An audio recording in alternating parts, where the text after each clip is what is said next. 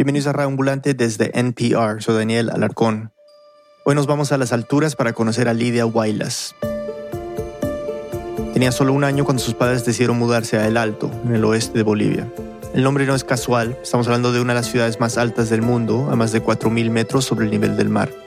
Hoy tiene casi un millón de habitantes, pero en 1967, cuando llegaron allí, era un pueblo, a 20 kilómetros de La Paz, en ese entonces los aymaras y los quechuas subían allá buscando un sitio menos costoso para vivir. Así llegó Lidia en brazos de sus padres.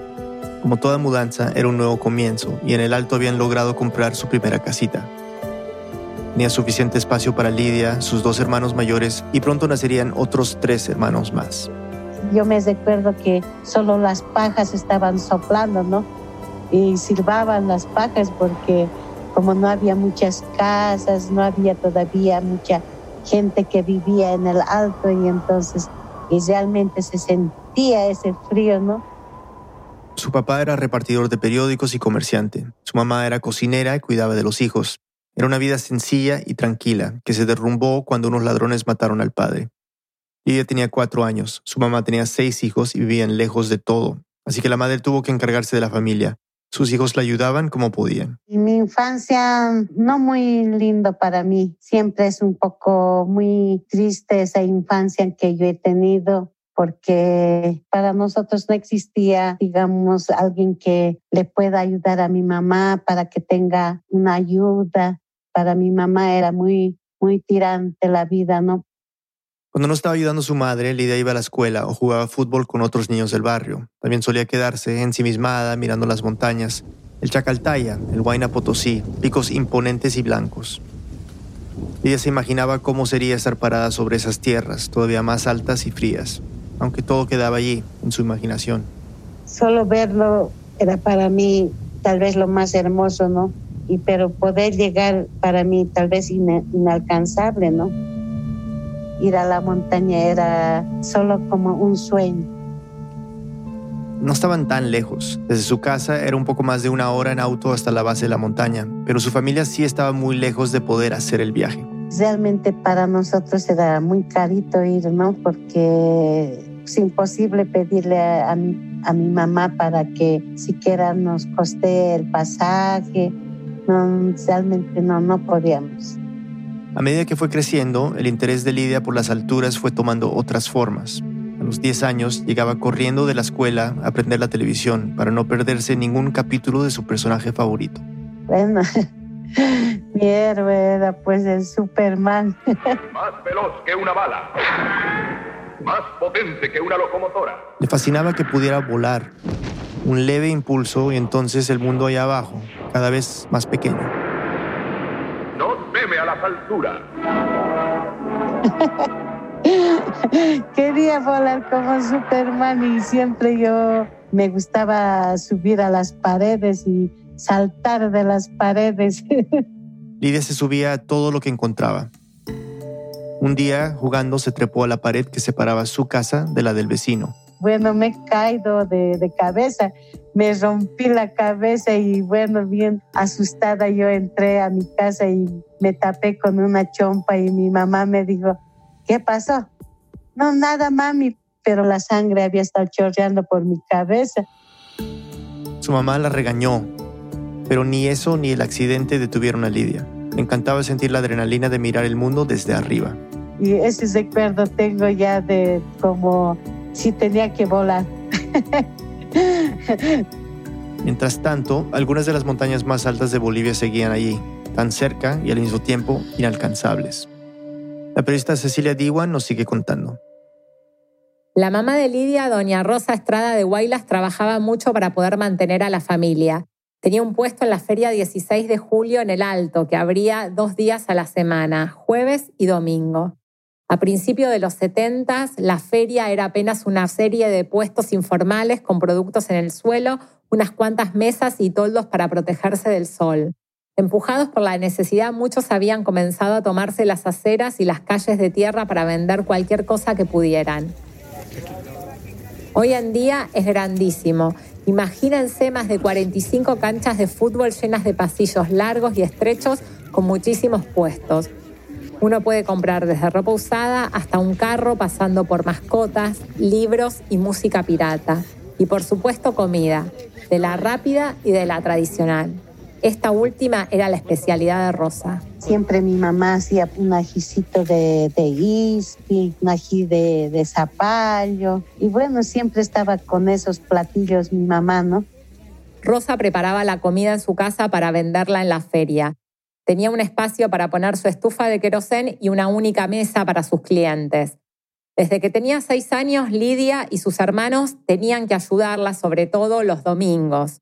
Hubieran preferido estar jugando con sus amigos, pero era algo que tenían que hacer. Necesariamente teníamos que trabajar nosotros para tal vez podernos comprar siquiera un cuaderno, algo, porque era muy, muy, muy difícil para mi madre, solita ella y con seis hijos. Los seis hermanos hacían de todo un poco. Cargaban los productos, cocinaban, lavaban y servían los platos a los clientes. Siempre estaba yo acompañándole a mi mami y de eso también yo he aprendido ya a cocinar y también a seguir sus pasos, ¿no?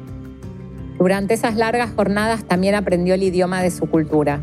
Mi mami tenía otras amigas y yo escuchaba ¿no? lo que ellas hablaban. De esa manera he aprendido yo eh, la aymara. Después del español, el aymara es el idioma más hablado en Bolivia, un país donde más del 60% de la población reconoce sus raíces indígenas.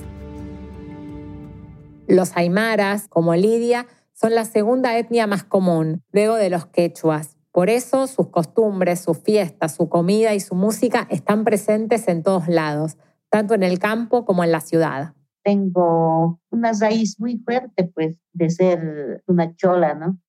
Cholas se les dice a las que visten de manera tradicional. Están las cholas tarijeñas, las chuquisaqueñas, las cochabambinas y a las que nacieron en el departamento de La Paz, como Lidia, se las conoce como cholas paseñas. La vestimenta de la cholita paseña es pues ponernos un sombrero, una manta y la pollera y dentro de la pollera tenemos que llevar un juego de enaguas Cuatro piezas de nagua que abultan la pollera, la falda. Y también tenemos que llevar un prendedor que ponemos al sombrero y los aretes que no puede faltar. Esta vestimenta viene de la colonia, cuando los conquistadores obligaron a las indígenas a vestirse con la ropa que era popular en la península ibérica. Falda blanca con enagua, pelo recogido con peineta y mantilla en los hombros. Con el tiempo, las indígenas se apropiaron de esta vestimenta, la modificaron y la volvieron colorida. Para las aymaras, esta forma de vestir era parte central de su identidad. Por eso a Lidia le dolía que en la escuela le prohibieran entrar vestida así. Porque no, no nos aceptaban aquí con la pollera ir a estudiar. Y todos teníamos que vestir de, de pantalón y con una chaqueta para poder ingresar a la escuela, ¿no? No era el único lugar en donde Lidia tenía que quitarse su pollera. Cuando teníamos que ir, digamos, a una oficina y todo, eh, a la mujer de pollera no permitían entrar. Cuando tenías que ir a una parte importante, tenías que vestir pantalón y una chaqueta para que tú puedas ingresar. Ni siquiera podía pisar una plaza vestida así. No es que existiera una ley formal, era una prohibición naturalizada en la sociedad boliviana hasta fines de los 80. Y si bien hoy en día es común ver mujeres con vestimenta tradicional en espacios públicos y administrativos e incluso en posiciones de poder, no significa que la discriminación histórica hacia las indígenas se haya superado. En todo caso, lo que hay que entender es lo arraigado que es el uso de la pollera para la identidad de cientos de miles de bolivianas y bueno, para Lidia. Si me sacaba la pollera es como que me quitaban ¿no? algo de mí, ¿no? Como no tuviera siquiera una mano, como si me faltara algo. Me sentía muy, muy triste, ¿no? Y discriminada también, pues. Los años fueron pasando y Lidia se vio obligada a aceptar que solo en algunos lugares podía vestirse con su ropa tradicional. Cuando tenía 15 años, Lidia fue a uno de los tantos carnavales que se organizaban en el Alto. Era una chaya, una fiesta de agradecimiento a la Pachamama o Madre Tierra. Los aymaras la celebran lanzando petardos, rociando el suelo con vino o cerveza y decorando las casas, los autos y los negocios con serpentinas y banderines de colores. También había espectáculos en vivo con bandas locales. Y ese día, en esa fiesta, conoció a Eulalio González. Él era músico y tocaba el instrumento de, bueno, la batería.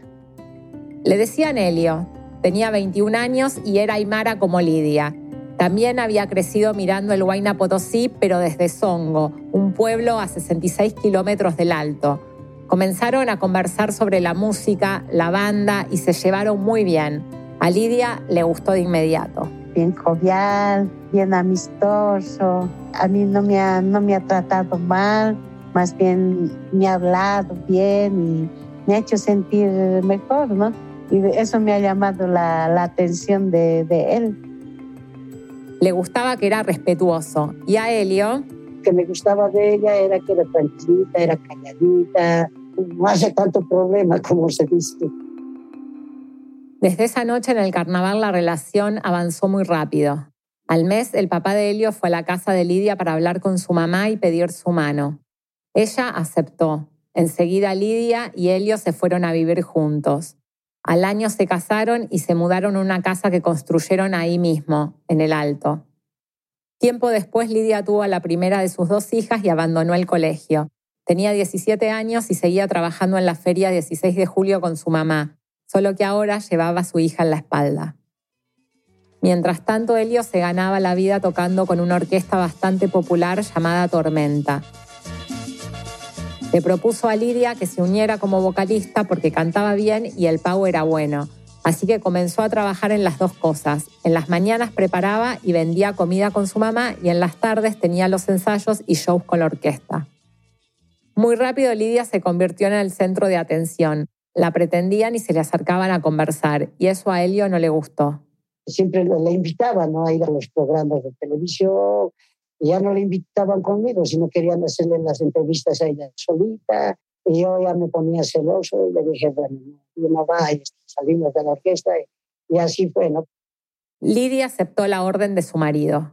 Eh, bueno, no me quería ir, ¿no? Pero él era mi esposo y entonces yo tenía que hacer siempre caso, ¿no? A lo que decía él.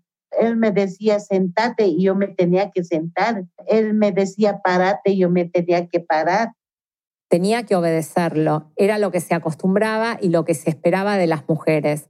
Así que Lidia salió del mundo del espectáculo boliviano tan rápido como entró. Ya fuera de la orquesta, a sus 21 años, decidió montar su propio puestito de comida en la feria 16 de julio. Ahí vendía cerca de 400 platos por día de comida tradicional como fricasé, sacta de pollo o trucha. Helio, por su parte, dejó la batería y comenzó a trabajar de chofer llevando turistas a la montaña.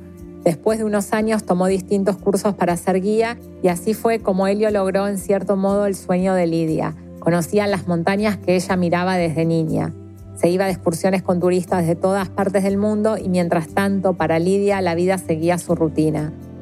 Vendía comida en el mercado como había hecho desde pequeña y cuidaba de sus dos hijas. Así estuvieron por casi 15 años. No había esa, esa libertad así de la mujer que quiera expresarse, decir, yo voy a ir, yo voy a hacer esto. Todavía no, no había. Pero a medida que pasaban los años, Lidia pensaba cada vez más en esa idea, hasta que un día se atrevió a decirle a Helio, a mí no me puedes llevar a la montaña porque yo también quisiera ir. A Helio no le pareció mala idea. Me gustó que ellas se defienden muy bien en la cocina. En un momento, en 15 minutos ya está cocinado, ¿no? Entonces, esa práctica que tenía de muy niña con la cocina la ayudaba mucho, mucho le ha ayudado. También le gustó la idea porque la paga en el sector del turismo de montaña era muy buena y con los dos trabajando ahí, la economía familiar mejoraría. Como la mayoría de los turistas eran extranjeros, pagaban en dólares. Las cocineras ganaban unos 40 por día y los guías, que eran casi todos hombres, unos 150. Helio la puso en contacto con la agencia que se encargaba de todo. Y me dijeron, ¿puedes ir de cocinera? Sí, yo quisiera ir de cocinera a cocinar hasta Campo Alto siquiera, le digo.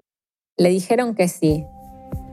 Trabajaría entonces en el Huayna Potosí, una de las montañas más visitadas de Bolivia por ser una de las más altas, con casi 6.100 metros sobre el nivel del mar. Lidia cocinaría para los turistas en el último refugio de la escalada, 900 metros antes de llegar a la cima. Tenía 35 años y por primera vez en su vida tendría la oportunidad de conocer la montaña que de niña miraba todos los días. Era el año 2001.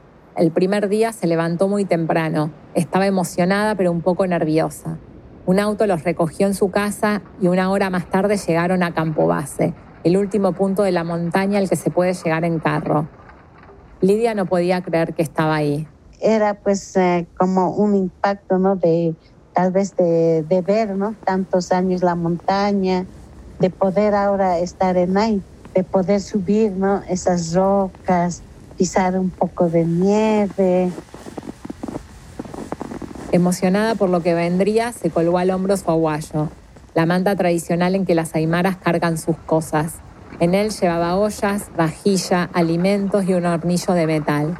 Ya estaba acostumbrada a cargar todo ese peso sobre su espalda. Masticó un poco de coca para tener energía y junto a su marido, otros guías, cocineras y unos cuantos turistas comenzaron la caminata de casi tres horas hasta Campo Alto, a más de 5.100 metros. Cuando dio el primer paso, Lidia se sintió bien según que yo iba ya caminando, esa sensación aumentó, aumentó y entonces parecía para mí que más o menos estaba como en una libertad y tener una emoción muy, muy, muy linda de estar por primera vez en la montaña. Poco a poco fueron apareciendo esos paisajes que siempre imaginó. El paisaje es pues maravilloso, ¿no? A esa altura tú puedes admirar muchos glaciales y también la vista que hay abajo, pequeñas montañitas también, grietas, precipicios, como una laguna y un poco dificultoso ya, ¿no? El poder respirar y todo. Difícil respirar porque a esa altura hay mucho menos oxígeno, claro. Pero Lidia se aclimató rápido y se puso a trabajar. Quería lucirse con los platillos que le había enseñado su mamá cuando era pequeña. Desde Campo Alto los picos que había querido conocer durante tantos años estaban más cerca que nunca. Desde ese día esa fue su rutina. Cada vez que le asignaban una excursión salía muy temprano de su casa, cargaba todos los utensilios y alimentos hasta Campo Alto y se ponía a cocinar. Dormía dos o tres noches a la semana en el refugio de la montaña donde se despertaba un poco antes de la medianoche para prepararle el desayuno a los escaladores. Salían a la una de la mañana porque a esa hora la nieve y el hielo están compactos. Es el momento más seguro para subir los glaciares. Lidia los observaba atenta mientras se ponían sus abrigos, sus botas, tomaban sus piquetas y sogas y salían con sus guías hacia la cima, pero jamás los acompañaba. Se quedaba ahí, en Campo Alto, cuando los turistas regresaban de la excursión unas horas más tarde, ella los esperaba con la comida lista. Cuando llegaban ya al refugio, se veían muy felices, pero yo me preguntaba, ¿no? ¿Por qué llegarán tan contentos? ¿Qué cosa habrá en la cumbre? Yo decía, ¿no? Pero no se atrevía a preguntarles nada. Y es que en un principio no le fue fácil adaptarse a trabajar con personas que venían de diferentes partes del mundo, Italia, Francia, Corea, Estados Unidos. Era muy tímida, ¿no? De hablar con los turistas y todo, porque me daba tal vez un poco de miedo. Y yo decía, ay, no, es que tal vez me voy a hablar mal y me va a criticar y tantas esas dudas que yo tenía, ¿no? También le daba miedo que no les gustara la comida que ella preparaba. Sin embargo, los turistas dejaban siempre sus platos vacíos. Me decían, qué rico has cocinado, Lidia. Tienes un poco más y yo quisiera comer. Esos elogios hicieron que poco a poco entrara en confianza y se sintiera más cómoda con los turistas extranjeros, incluso más que con los propios bolivianos, con los que a veces se sentía maltratada en nuestro país siempre había discriminación, ¿no? Con nuestra propia raza, con nuestra propia gente. Eres mujer de pollera, mujer indígena, pero los turistas extranjeros sí, uh, jamás yo he tenido discriminación de, de un turista, nada, porque ellos sí aceptan nuestra cultura y todo, ¿no? Eh, bueno, hasta nuestra vestimenta, les llama mucho la atención a ellos. Los turistas le preguntaban sobre su pollera, su cultura, y a Lidia le gustaba conversar con ellos. La hacían sentir bienvenida. Y siempre solían hacerle la misma pregunta. ¿Tú has ido siquiera, has dicho una montaña, algo? Me decían, porque si vos vives acá y entonces mira dónde está la montaña, lo tienes a, ahí sí está la montaña, me decían. Hacer una montaña, es decir, conquistar su cima. Cuando le preguntaban esto, ella les respondía. No, yo les decía, no, no, no puedo hacer, no podía costearme el equipo, el equipo que es muy caro, ¿no?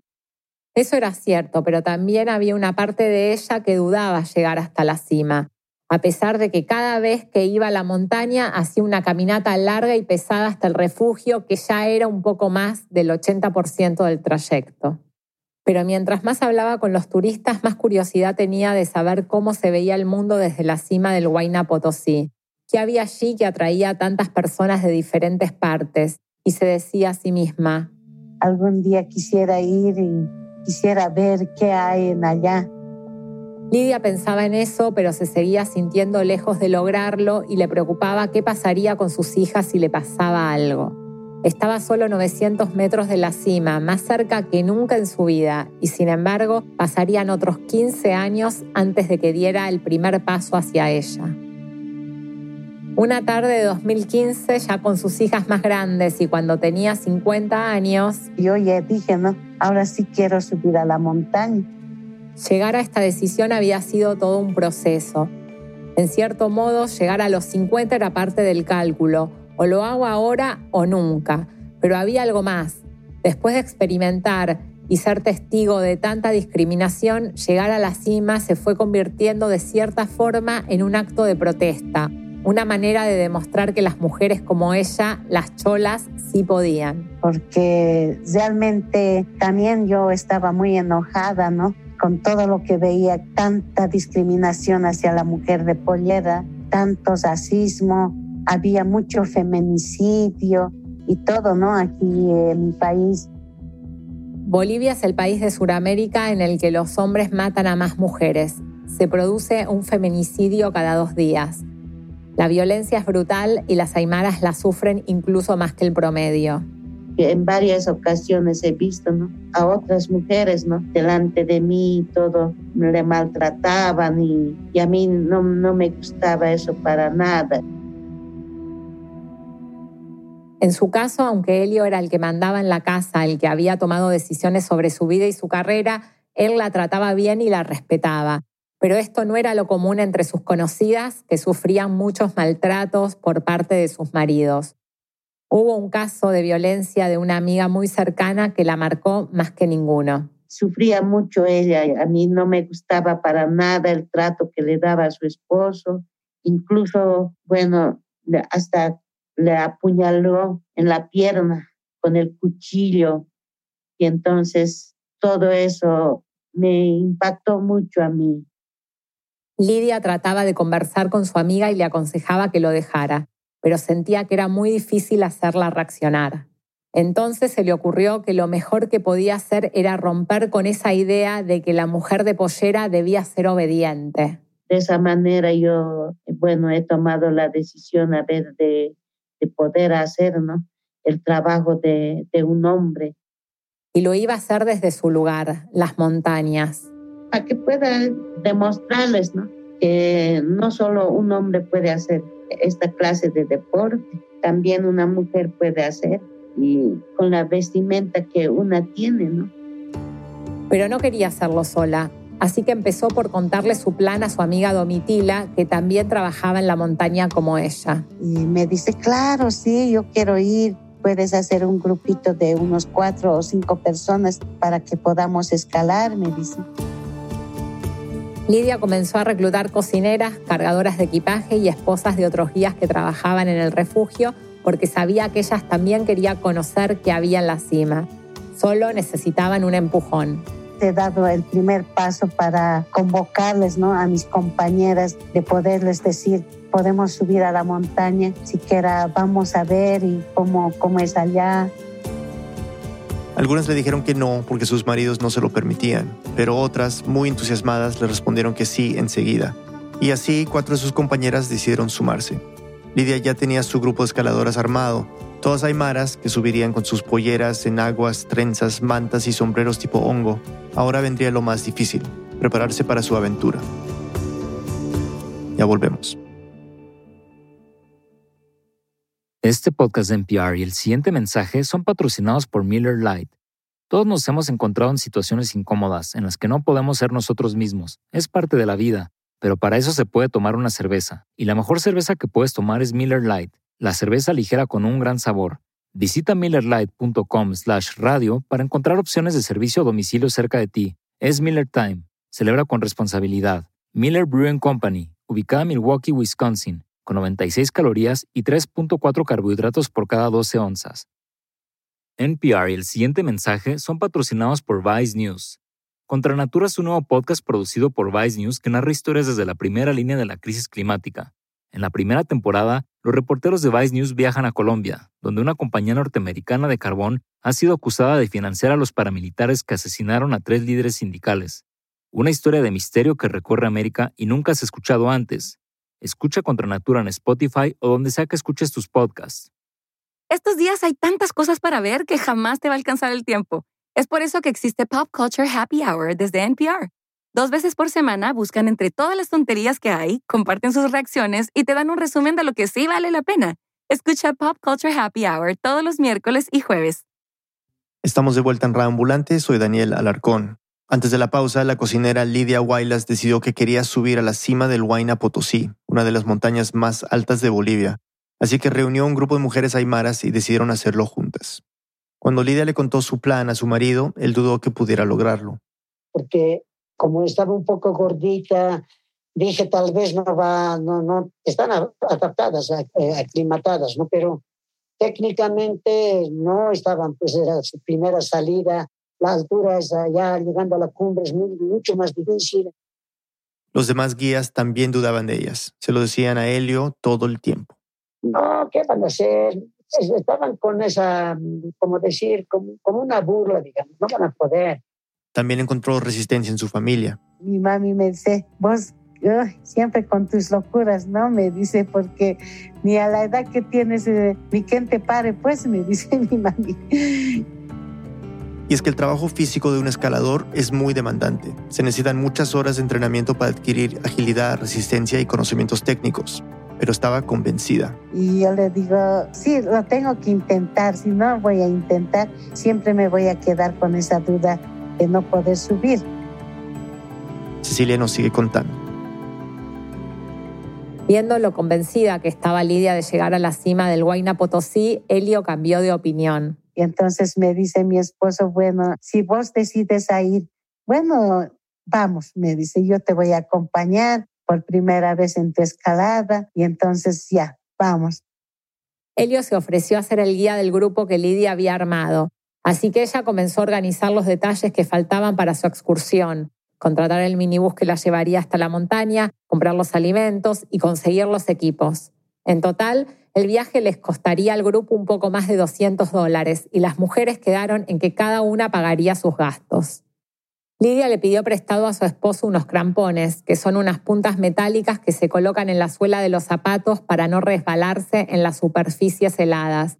Elio también le prestó un par de botas en desuso muy grandes para ella me he tenido que poner unas botas bien viejitas, talla de 40 más o menos de la bota, ¿no? Porque no me calzaba ni con tres medias y yo dije, no importa, yo me pongo esto y voy a la cumbre. Ninguna de las cinco escaladoras necesitó entrenamiento físico. Subían por lo menos dos veces por semana 5.100 metros y aunque los 900 que faltaban eran los más duros, se sentían preparadas para soportar la falta de oxígeno. Pero igual sabían que les esperaban varios retos y peligros. Terreno rocoso, nieves, hielo, glaciares. Las mujeres realizaron un curso básico de supervivencia dictado por sus maridos. Nos han enseñado cómo pisar el grampón, y también cómo ponernos la cuerda y cómo manejar el piolet. El piolet es una herramienta de mano con forma de gancho que sirve para aferrarse en caso de perder el equilibrio. Además les enseñaron cómo debían escalar el último trayecto de la excursión, el más difícil. Porque había en el glacial una parte de hielo y entonces en ahí es más peligroso y teníamos que pisar bien el grampón para que pueda agasar. Lidia y sus compañeras aprendieron rápido. Mientras se preparaban, su plan llegó a oídos de un periodista de la cadena de noticias AP. Él les propuso acompañarlas para documentar su primera escalada y ellas aceptaron. Querían que todo mundo supiera lo que iban a lograr. Después de una semana de preparativos llegó la noche previa al inicio del ascenso. Lidia improvisó en el patio de su casa una chaya, una ceremonia ancestral para pedirle a la Madre Tierra que le diera permiso para subir la montaña. Primero derramó licor en el suelo en busca de protección. Después prendió una fogata y quemó unas hojas de coca a modo de ofrenda mientras decía Naimara,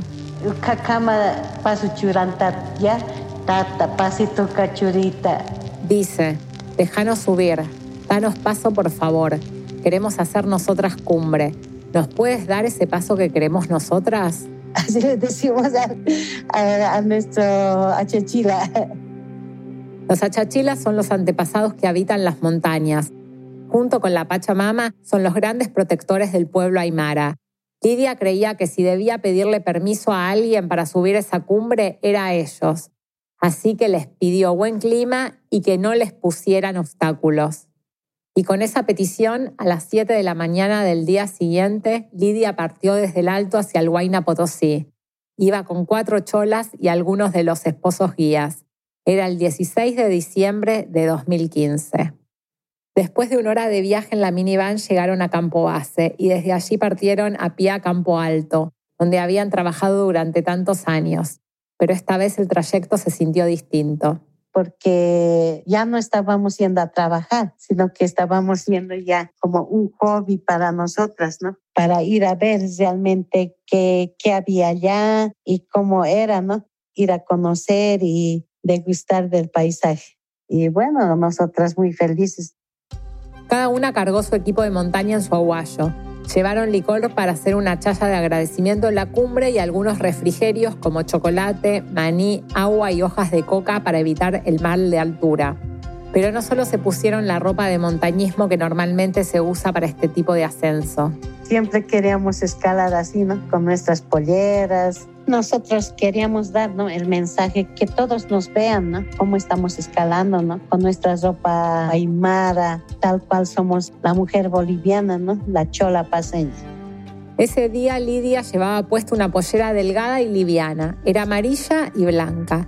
Debajo llevaba medias largas y calientes y un buzo para soportar el frío de la montaña que en diciembre puede llegar a 9 grados bajo cero.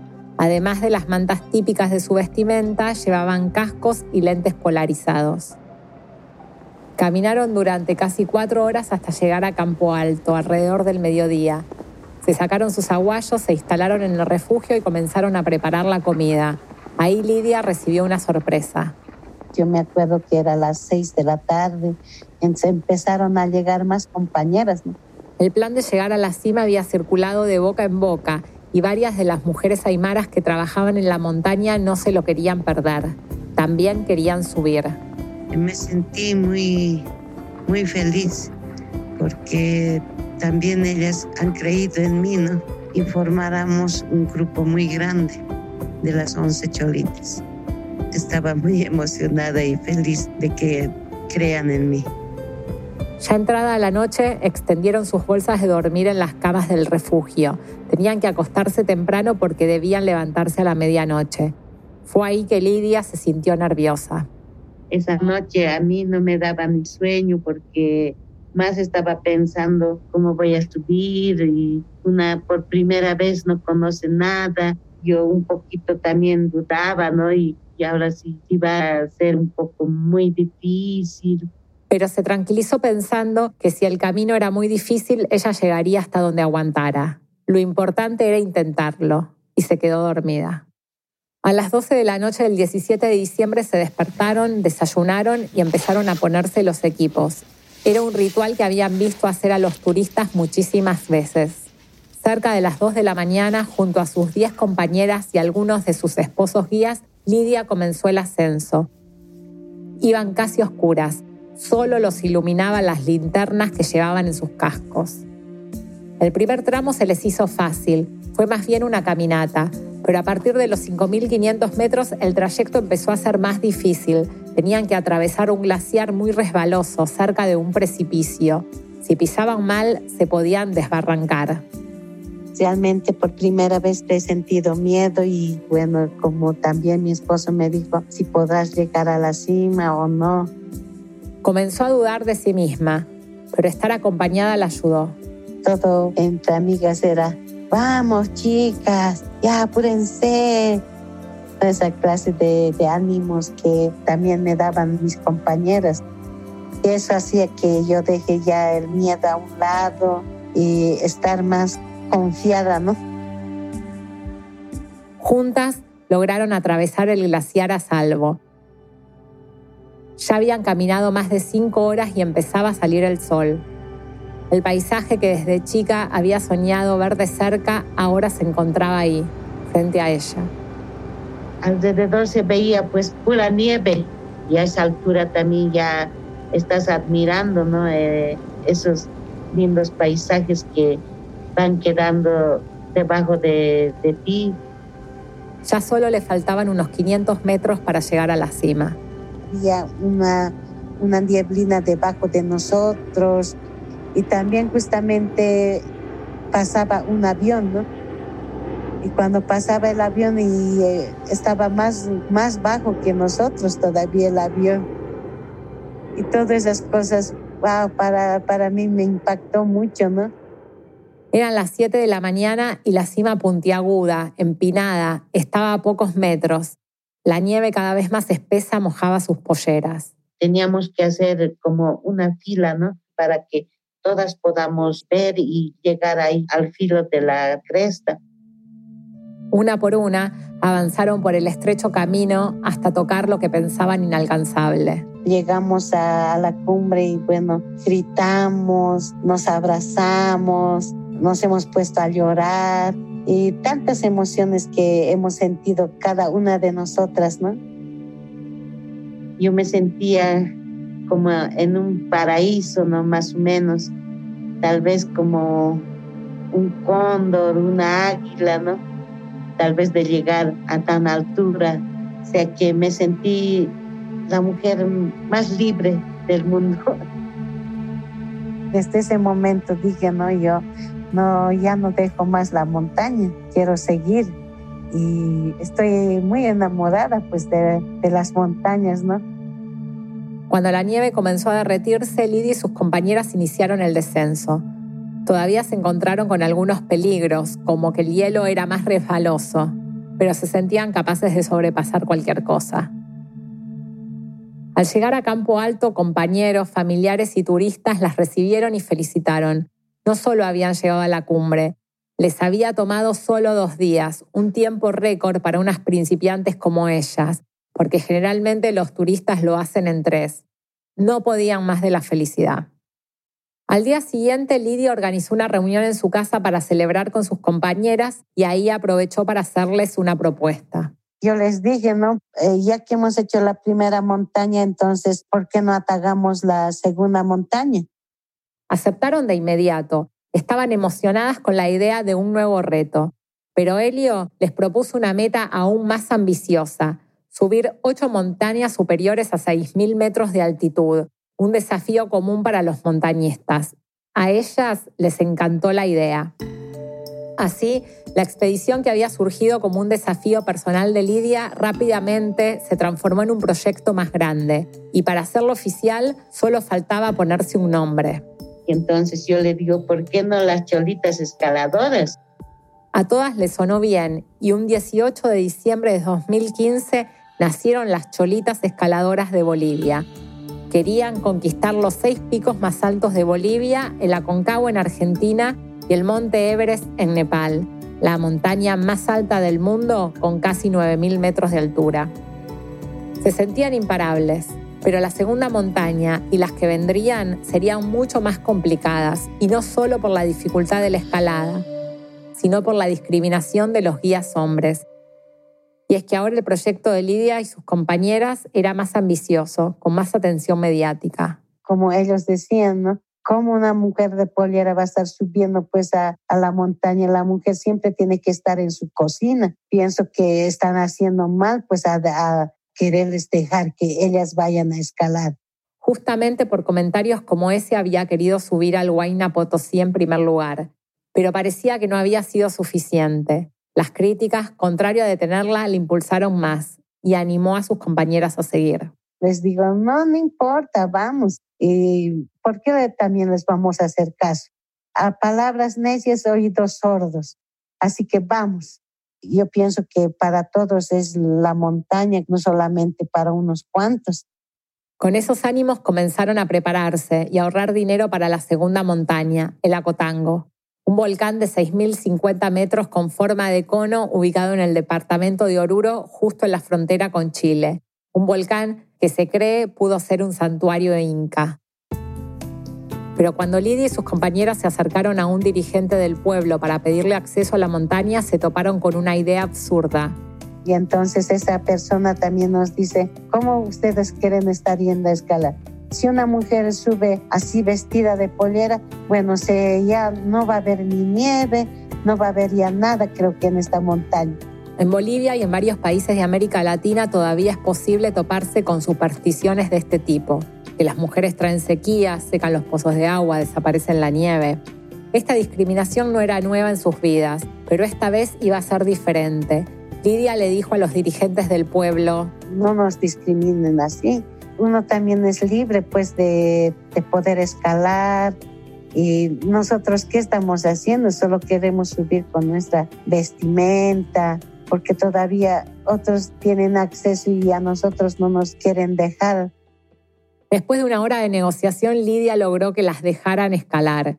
Los convenció con la promesa de publicitar la montaña en la próxima entrevista que les hicieran. Ya estaba circulando el reportaje de AP y eso a los dirigentes les gustó. De esta manera, les dieron vía libre a las cholitas escaladoras para poder subir y Lidia sintió que se estaba acercando a su objetivo yo pienso, ¿no? Que, bueno, hemos tenido que romper un poquito, ¿no? Las tradiciones que ellos tienen allá en su pueblo y todo, ¿no? Escalaron la segunda montaña sin problema, pero cuando regresaron al alto, el conflicto con los guías que trabajaban con ella se agudizó. Varios guías ya empezaron ya a criticarnos y bueno, como siempre ese machismo, ¿no? De esa manera un poquito casi todos los guías se agasaron conmigo, ¿no? Y le decían cosas como, ay, no, esa doña Lidia siempre quiere llevar y quiere hacerles así a las mujeres, ¿cómo podemos permitir? Bueno, los hombres hablaban así. Ha sido una gran sorpresa, pues, tener a las señoras o cholitas que deseaban hacer montaña. Este es Sergio Augusto López, es boliviano, tiene 53 años y es un guía experimentado de montaña. Ha trabajado muchos años con Lidia, su esposo y los demás guías. No pensábamos que la pequeña iniciativa se haya vuelto pues un proyecto para que se abran las puertas para ellas y querer escalar montañas y bueno, y querían hacer muchas más cosas. Esto a muchos guías no le gustaba porque veían el proyecto de Lidia y de las demás mujeres como una amenaza a su concepto de familia. Específicamente la chola o la cholita siempre ha sido pues objeto de que ellas siempre sean amas de casa, mujeres del hogar, que atiendan niños, que hagan el almuerzo, que vean la educación de los niños. Entonces ha influido bastante eso del machismo en que no se acepte rápido las cosas.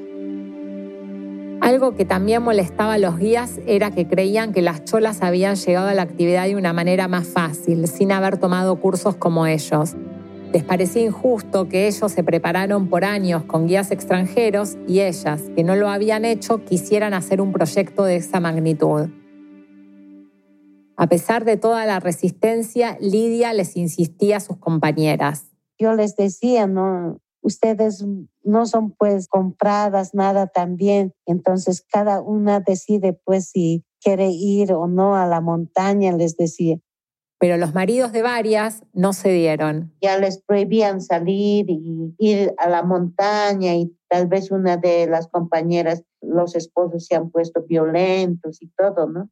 Y de esa manera, bueno, muchas compañeras ya no quisieron venir, se alejaron ya y solo se quedaron en, sus casas.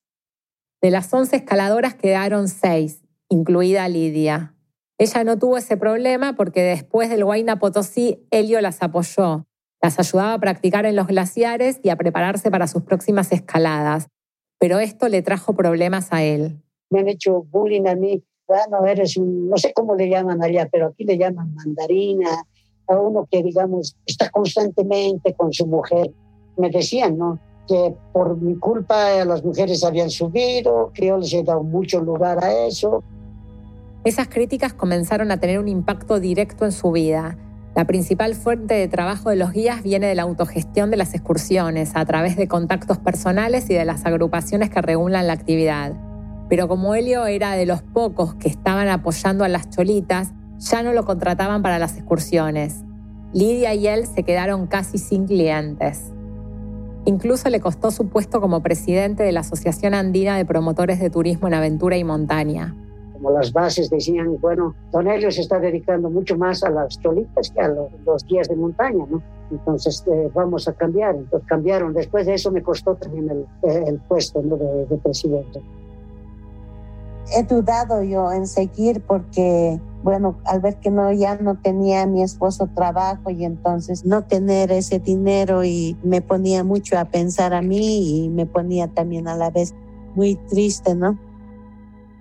Pero mientras evaluaba si abandonar o no su proyecto, Lidia recibió una noticia. Una productora de cine de España había recolectado fondos para financiar un viaje que las cholidas escaladoras soñaban hacer. Ir hasta la Argentina para escalar el Aconcagua de casi 7.000 metros, la montaña más alta de América. La idea era hacer un documental sobre ellas intentando conquistar la cima. Sin pensarlo dos veces comenzaron a preparar la excursión. En enero de 2019, Lidia y otras cuatro cholitas viajaron en avión al oeste de Argentina. Juntamente con mis compañeras comentábamos, ¿no? ¡Wow! Hemos salido de Bolivia por primera vez y todas emocionadas, pues. A la a la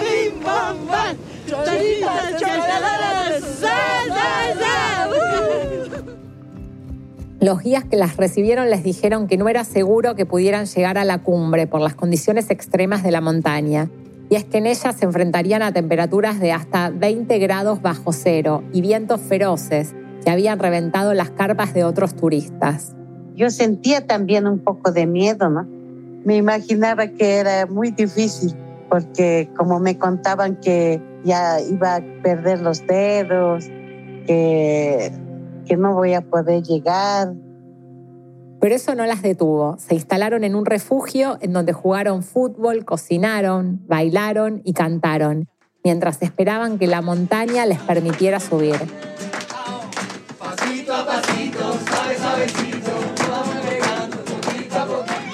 Ahí recibieron también las instrucciones de los guías. Una mañana después de siete días de recorrido, al fin pudieron comenzar su ascenso. De las cinco cholitas, solo dos hicieron cumbre. Lidia no fue una de ellas, porque cuando estaba a unos 200 metros empezó a sentirse mal. La última parte era un poquito dificultoso porque en ella estamos sintiendo un poco ya de tal vez del oxígeno y todo, ¿no? Porque ya nos dolía la cabeza y otras compañeras tenían náuseas y también había un olor, un olor a azufre, muy feo. Y aunque hubiera querido seguir hasta la cima, no le quedó más que regresar. Tuvimos que derramar tantas lágrimas ahí. Bueno, pues ya tenemos que conformarnos nomás que no podíamos hacer más. Pero hasta donde he llegado, yo me siento muy feliz. No era para menos.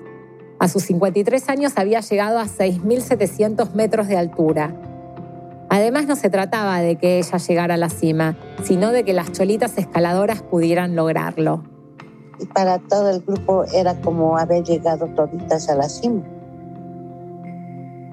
Su expedición tuvo una gran repercusión dentro y fuera de Bolivia y apareció en varios medios de comunicación. Todos querían entrevistar o hablar de las cholitas escaladoras. Bueno, y tenemos cholitas andinistas de las cuales nos sentimos sumamente orgullosos. But now Bolivia's indigenous women are reaching new peaks and they're doing it in their own style. Comadres, compadres, Pachatawa, cholitas escaladoras. La hazaña la hicieron estas cinco indígenas aymaras de Bolivia. Subieron el Aconcagua en Argentina. Su logro impresionó a muchos.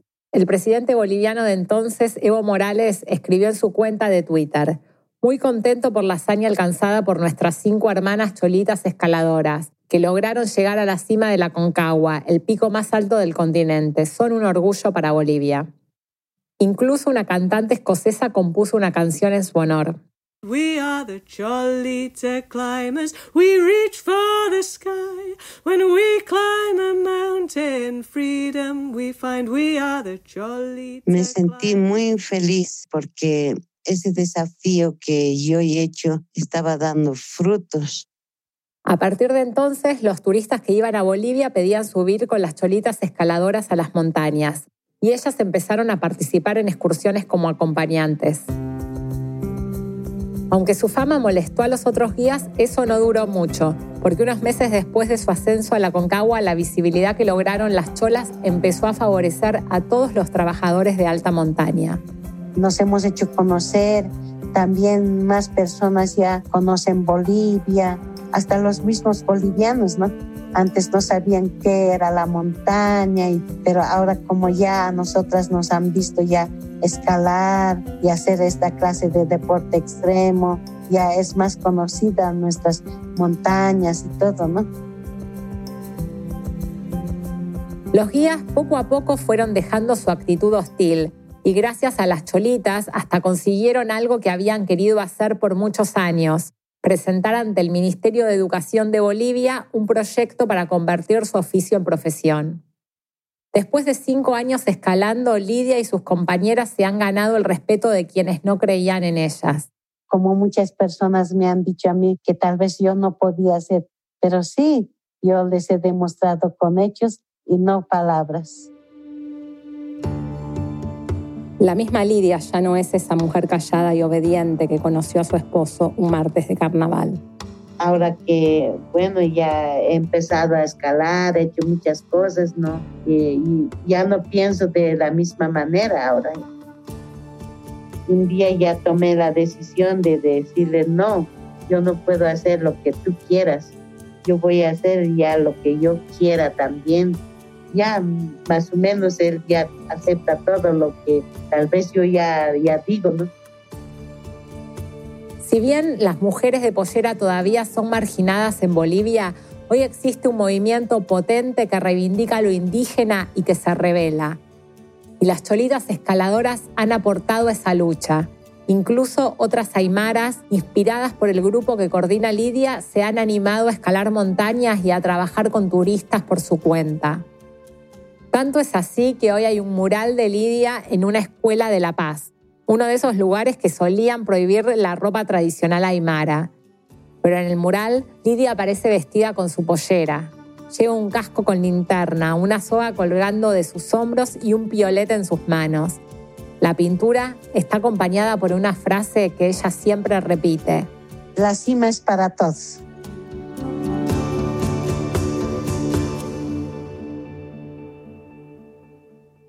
We are the Cholita climbers, we reach for the sky. When we climb a mountain, freedom we find. Lidia Guaylas y las Cholitas escaladoras conquistaron siete de las ocho montañas que se habían propuesto. Actualmente el grupo está conformado por 16 mujeres.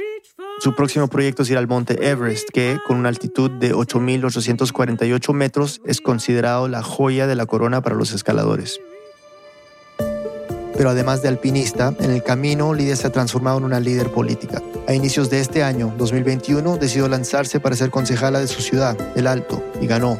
Su mandato comienza el 3 de mayo. En su campaña prometió seguir luchando por los derechos de las mujeres de Pollera. Este episodio fue producido por Cecilia Diwan y Lisette Arevalo.